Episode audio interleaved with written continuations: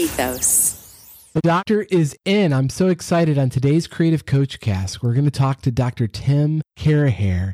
He got his MD from the Virginia Commonwealth University School of Medicine, and he's a board certified American Board of Family Medicine doctor. So, we're going to talk to Dr. Carraher about what it takes to be more creative and how to be healthier, to be a whole person, to create what it is we dream about creating. Welcome to the Creative Coach Cast. I'm Paul Goldsmith, an entrepreneur and creative coach on the show committed to helping you transform your creative ideas into a reality. Dr. Carraher has worked in federally qualified community health centers and at a VA outpatient primary care clinic. I met him at the Mulberry Clinic in Spring Hill, Tennessee. Dr. Carraher joined Mulberry to enhance his interest in functional medicine, nutrition, lifestyle medicine, obesity, and preventative medicine. He's married with three daughters and enjoys gardening, cooking, and outdoor activities, and is also actively involved in his church.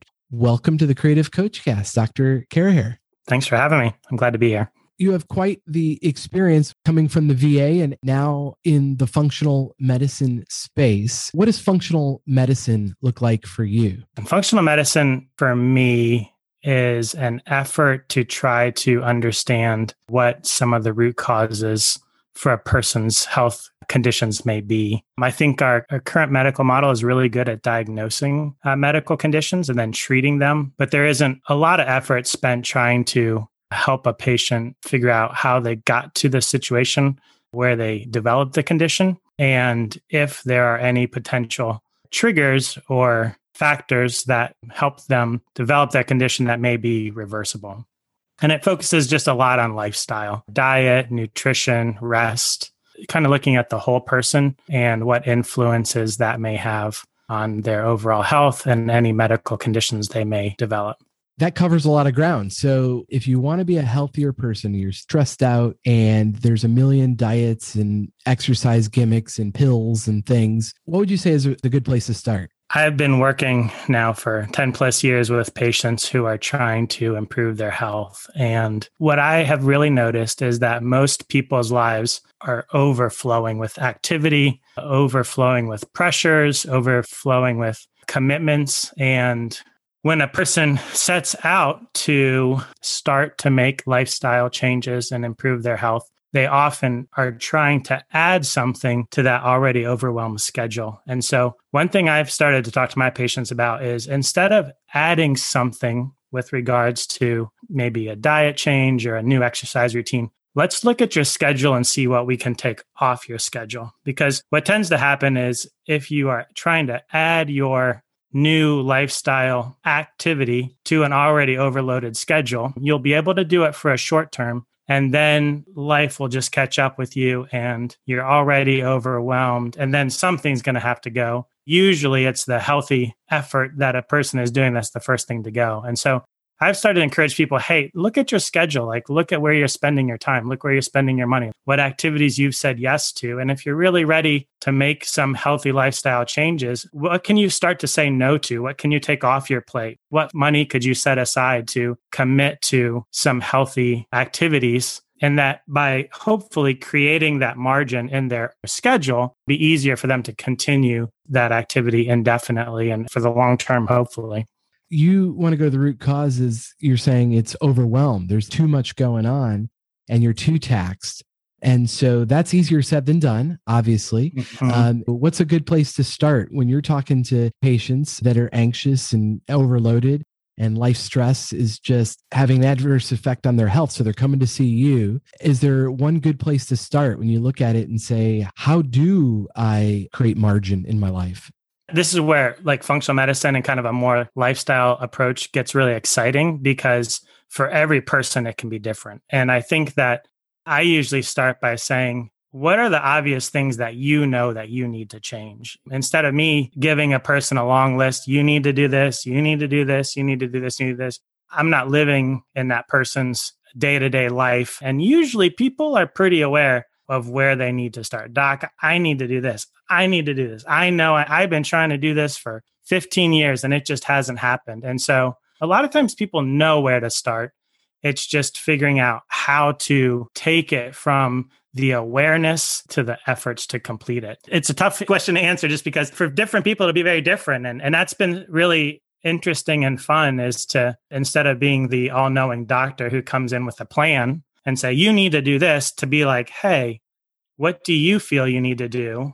And then have them consider that. And then for me to be able to say, well, how can I partner with you and support you as you start to consider what it would really look like to really make this a serious commitment to try to make the changes that you have already identified that you need to make. Wow. I don't hear many doctors talking like that. Now, I don't talk to a lot of doctors. That's hard to write that on a prescription pad. it takes actual caring about the whole person and not just trying to address the symptoms. I like to offer practical things that people can do to implement. And so finding a doctor like you or other coaches and people to help you to be accountable with that, if you already know that, okay, I need to eat healthier. We all know that we should eat healthier. Where's one place to start that might be something to explore if you want to start eating better? You're busy, so you don't have a lot of time to prepare healthy meals. And so you need convenience. You need to be able to fit in your schedule where's a good place to start when it comes to eating healthier? When you're stressed out and when life is busy and when you have a lot going on, we need a quick solution. And by that point, there are some restaurants and some now even some fast food type restaurants that are developing healthier options. And that's certainly a trend that's moving to the better. So that's exciting. But I kind of think that once you're in that place, to a certain extent, it's a little bit too late. Like I've been in medicine, for example, but in many areas, we identify crisis situations. So, for example, with medicine, you might have a code where a person stops breathing and their heart stops. And so we practice, our whole team is trained to know what to do in that critical emergent situation. And the way you have success in those emergent situations when you have limited time, limited resources, when everybody needs to be on the same page and to work together is by having a plan. And that plan is established before the crisis develops. If you don't have your plan in place, and if it isn't something that you've practiced with your team, then when the emergency happens, it's total chaos and the person who needs help doesn't get the help that they need because you don't have good communication people don't know their roles and you're just unable to get the work done in that crisis situation and so i've started to think about our lives and our eating so often as a crisis situation right we had a long day at work. We picked up the kids after school. We had to take them to their sports practice. Things ran late. We started talking to a friend it's bedtime, you got school the next morning, all of a sudden we need to eat something. And so now the question is, what do we do? You have fast food, you have a microwave of food. At that point, you've given yourself few options because you haven't in advance prepared an option that you would have kind of ready to go. And so I started to talk to some patients who have frequent times like that. And I'll say, let's have an emergency food pack that's kind of ready for you to go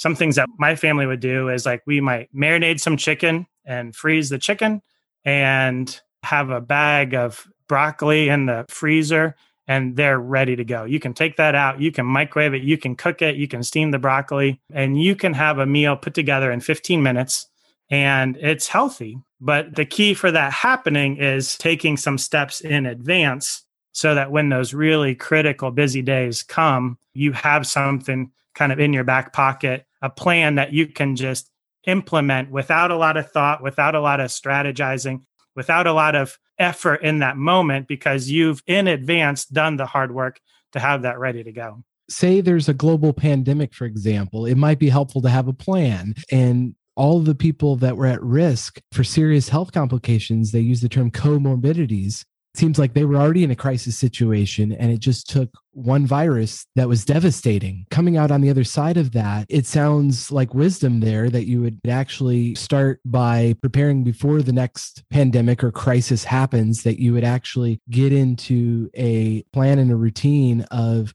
knowing how to take care of the underlying health conditions and what you put into your body is a big part of that. The other side, obviously, is moving around, physical wellness. So, specifically, what's one thing somebody's out of shape and wants to physically get more active? Where's a good place to start?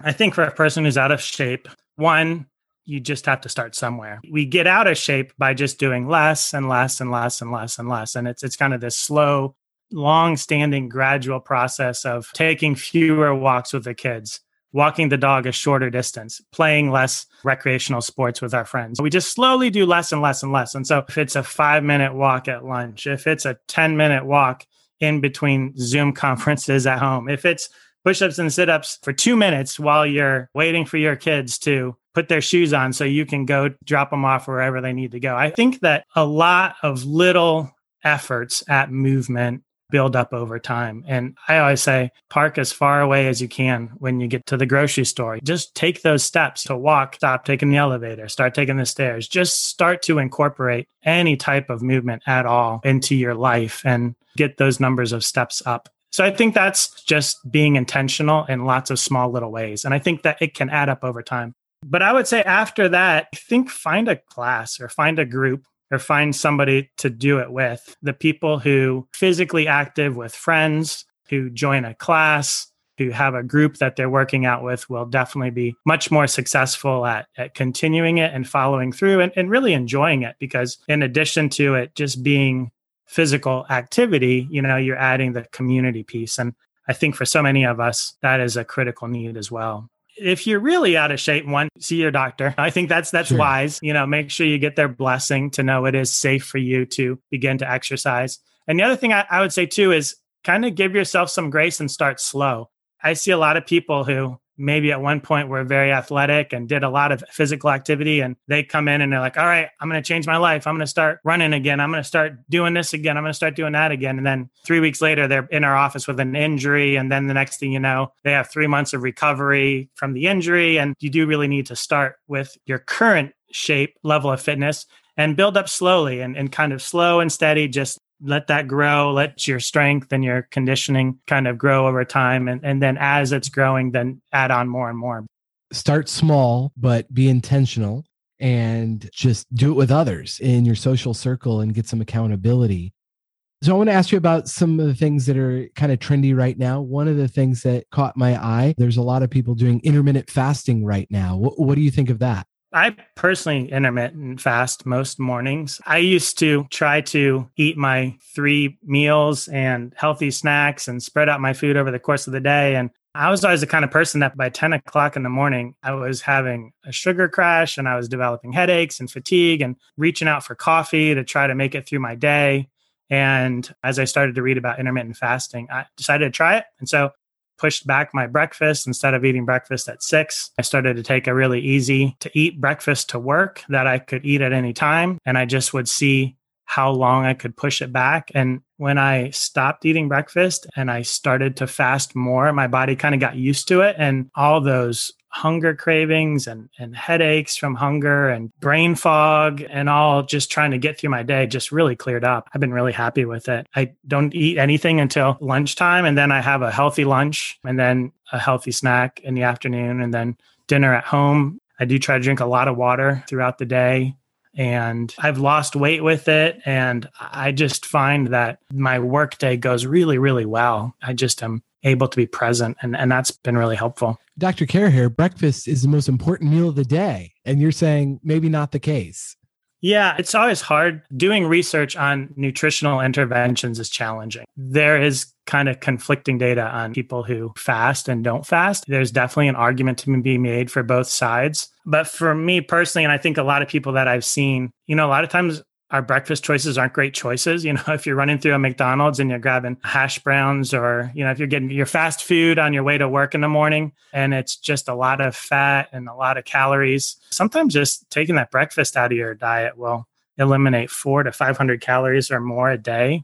And there's just the sugar cycle. So the people who wake up and they have cereal and orange juice or coffee with sugar, or maybe they wake up and they have their waffles and syrup and some bacon and orange juice. A lot of those are carbs. And what happens is when you eat a lot of those simple carbs, it spikes your sugar and you get that sugar rush, and then your sugar crashes quickly.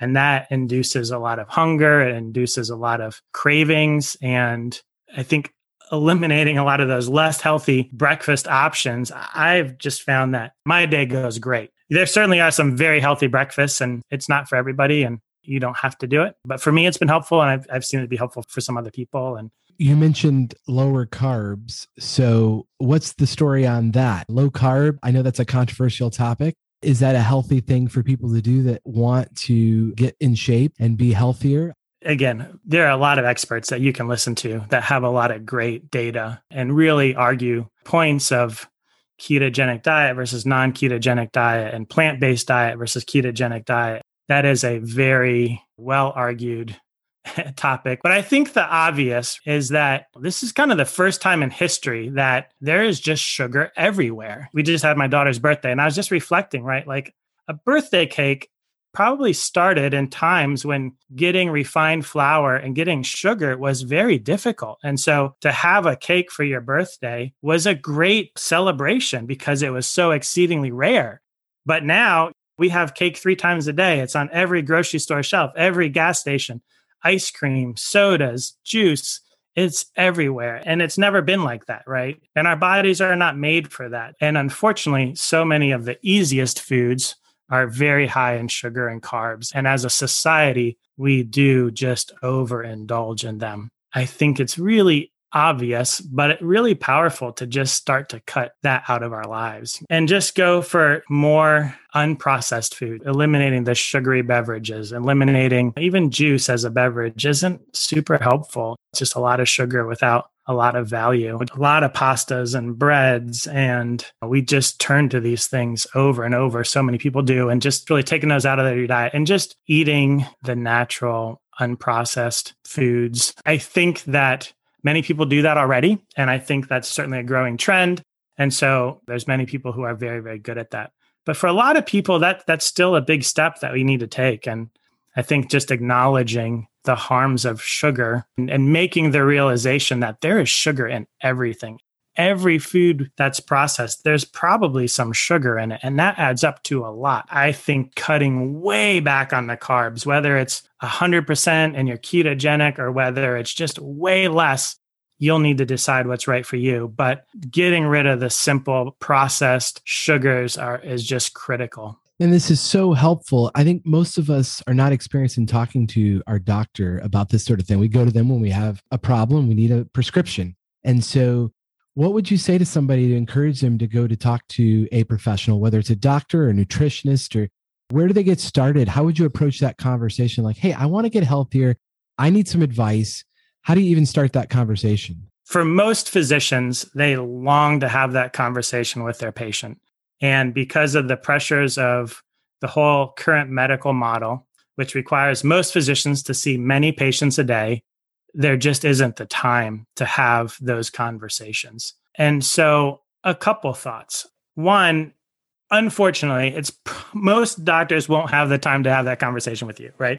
And that's really sad. And that's something that as a medical system we need to change. I would ask them where they think you should start. There's a lot of programs in our communities that offer nutrition counseling and coaching and a lot of lifestyle coaching. It's definitely a growing trend and that's a good thing.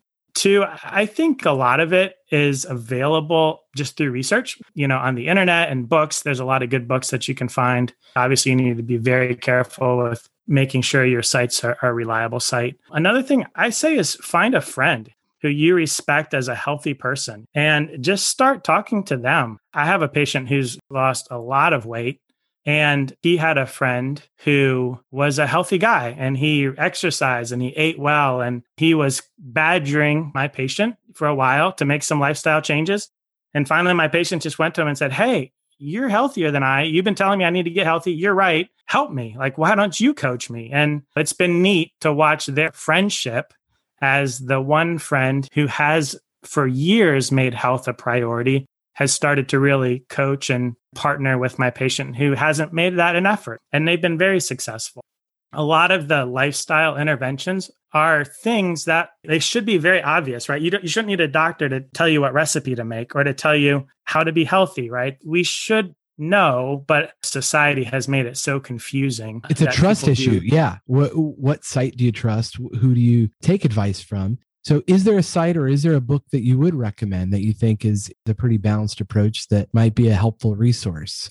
I really do like the book by Dr. Hyman, Food What the Heck Should We Eat? I think that that's a really interesting book. It doesn't advocate for any specific diet, and it just helps you to really understand how our food is made and how it's processed. And it helps to sort through some of the confusion regarding what is good and what isn't good. It does have some concepts for some recipes and all. And, and I find that to be a really good kind of introduction to just considering what types of foods we should eat. He answers a lot of good questions in that book. And I think one other factor we have to consider would be sleep. I've recently started paying attention to that since I got my Oura ring and it's a sleep tracker. The average person, how much sleep do we actually need? Because we got a lot to do. and so we hear a lot of different things. What are your thoughts on the average person? How much sleep do we actually need each night? I personally have sleep apnea and my family does it. We all do. And so I have personally experienced the effects of poor quality sleep and about eight years ago, I started using a CPAP machine and it radically changed my life.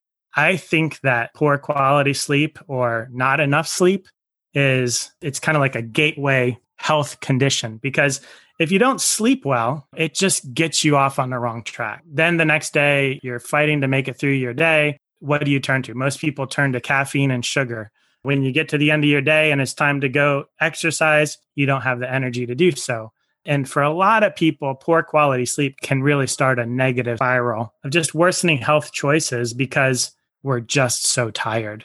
I really think that protecting your sleep is critical. We should wake up rested, you know, we should wake up ready to go for the day. And we shouldn't be fighting falling asleep in the middle of the afternoon. We should get to the end of our day and have energy to go be physically active and play with your kids or go to the gym or go find some friends to do something with. And I think that if you neglect your sleep or you have poor quality sleep, you're going to struggle with everything. You know, depression, anxiety, it affects your relationships, it affects everything. I'm glad to see the new focus on sleep. And I would add to that real rest. I think as a society, we're really, we work hard and we play hard, but we don't really think about just stopping and just resting and just being and I think that that is, it's not sleep, but it, it's an emotional, physical, even spiritual rest that I think that many, many people don't incorporate into their schedule. Our schedules are just so full, doing, doing, doing, doing. We don't spend a lot of time just being and just stopping and just reflecting. And, and I think that that is as critical as our sleep. When we create space for that, it frees us, I think, to really be present when we do go back to work and we do re engage. I think those two issues, good sleep and periods or times of rest, are very, very important.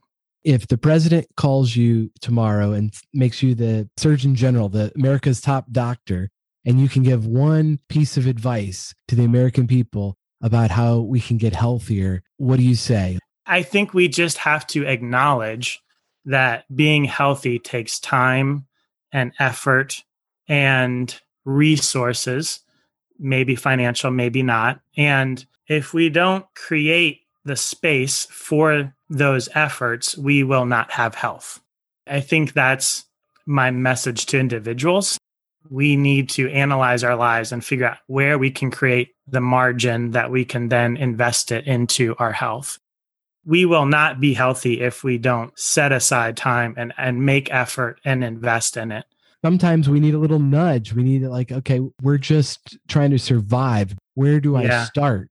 And that's a good place to start by analyzing your lifestyle and deciding, making your health an intentional a part of the equation of saying, our family is going to eat healthier. We're going to have an emergency healthy meal at the ready when we don't have time to prepare a meal we are going to be intentional about getting our steps in each day. And if that just means parking further away from the grocery store or work, it means taking the stairs and not the elevator. It means finding accountability and finding the healthiest friends you know and asking them if they would help you be a little bit healthier. I think that's incredible advice. It's just getting serious about wanting to impact it, not just for you, but your family but this podcast is all about how do you create the things that you're inspired to create. And to do that, it starts with taking care of yourself. There's no quick fix. And so I've appreciated your transparency and honesty here. There's no magic pill, there's no magic diet. there's not one answer. It's just making sure that you're being intentional about it. You know, I've been listening to your podcast about how to start the creative process. It's almost the same message, right? People who have that creative yearning to create and to express themselves and to do something are overwhelmed by life. And so I think what you've been helping people to really address is how do I get started? And a lot of the recommendations that you've been making to creative people, I think you could equally apply to your health. The things that are not scheduled don't get done. So, how do you schedule your exercise time? Taking 25 minutes and setting your Pomodoro timer, you know what I mean? To, uh-huh. to just be blocked and just go do something physical. In a lot of sense, the struggle of overcoming inertia and overwhelming life when there's something inside of us that we know that needs to be prioritized and done a lot of your recommendations towards creating space to do your creative work could also be applied to to that need that we have to be healthy. And thank you for um, saying that. I am certainly no expert. The reason I started the podcast is I've learned a few things and I'm in process and I want to share what I've learned and learn from others. And I really appreciate that because I think we're all in this together. And I want to see others around me get healthier. We can help each other. And so, anyway, I appreciate your time today. Dr. Carraher, thank you so much. Yeah, you're welcome. Thank you. If you are able to make a review of this podcast, then send me a screenshot of your review on either Instagram or Twitter. I'm at Paul J. Goldsmith, and I would be delighted to send you your very own five minute journal as a way of saying thank you for listening and reviewing the Creative Coach Cast so that others can find it. Thanks for listening. We'll talk soon.